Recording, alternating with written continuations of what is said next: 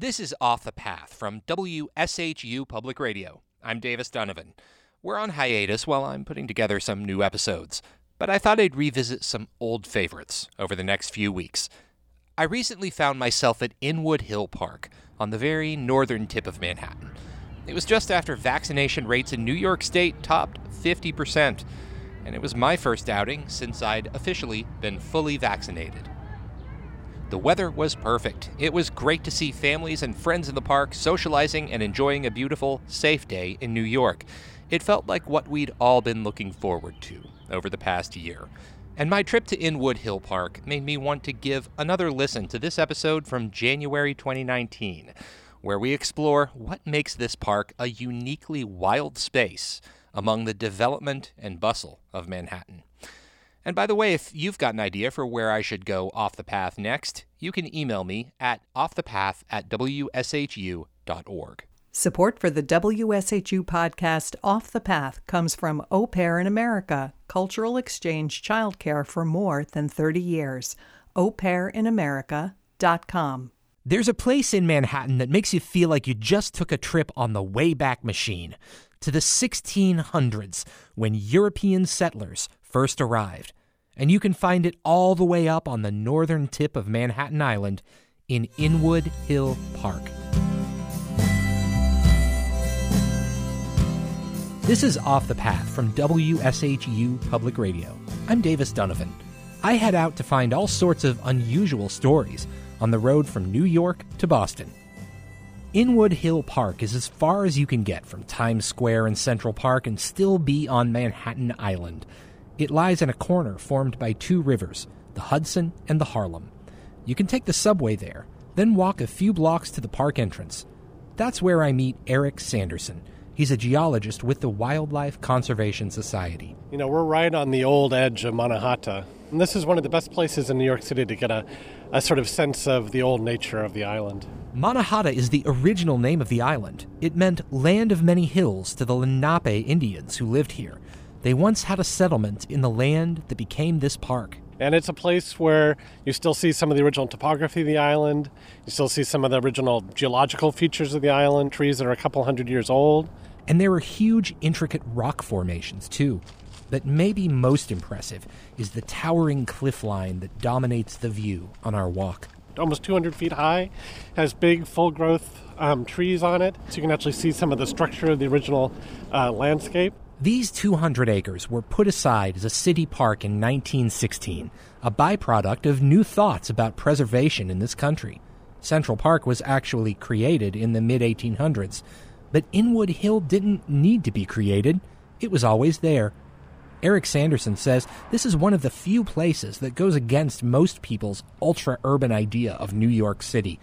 Eric spent years in search of these unique spots he originally comes from California's Bay Area, and he's a nature guy. Thought I was going to have a nice life in Northern California, and then one day I saw this job at the Bronx Zoo. he got the job, but worried he might not find a lot of nature. And I remember thinking, should I even bring my bike? Is there any point to bringing my bike to the city? And then in the end, I did, and it turned out, you know, there was a bike path that went from where I lived all the way to the zoo. Who knew? Eric was so intrigued he decided to trace New York City's natural history as far back as he could. He found some of the first maps made by European settlers. Then he compared them to the city's current layout to get as close as he could to a picture of what the city looked like in 1609.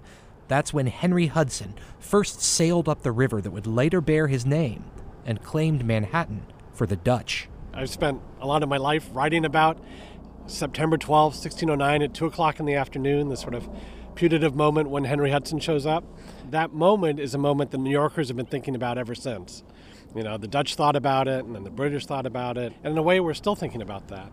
The Dutch East India Company arrived a few years later, and Dutch trader Peter Minuit made an infamous deal to buy the island.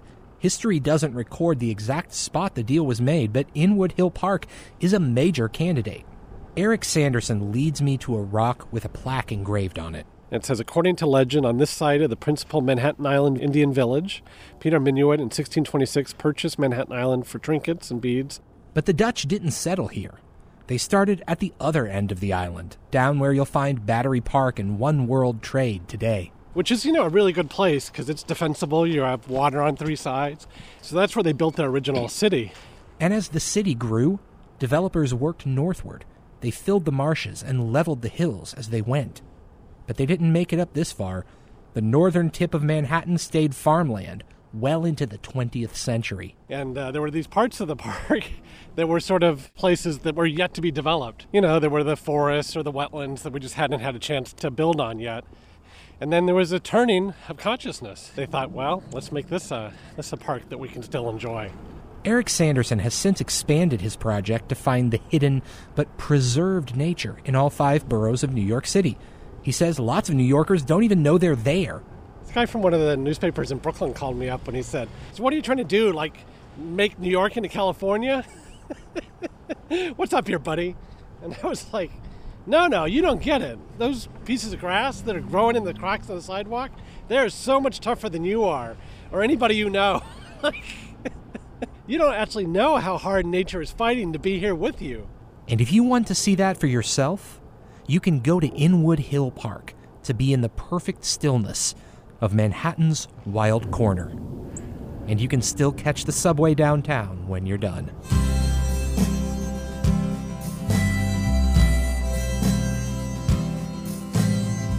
This is Off the Path from WSHU Public Radio. I'm Davis Dunavin. I'm on the road, subway, or walking through a park to find under the radar stories from New York to Boston.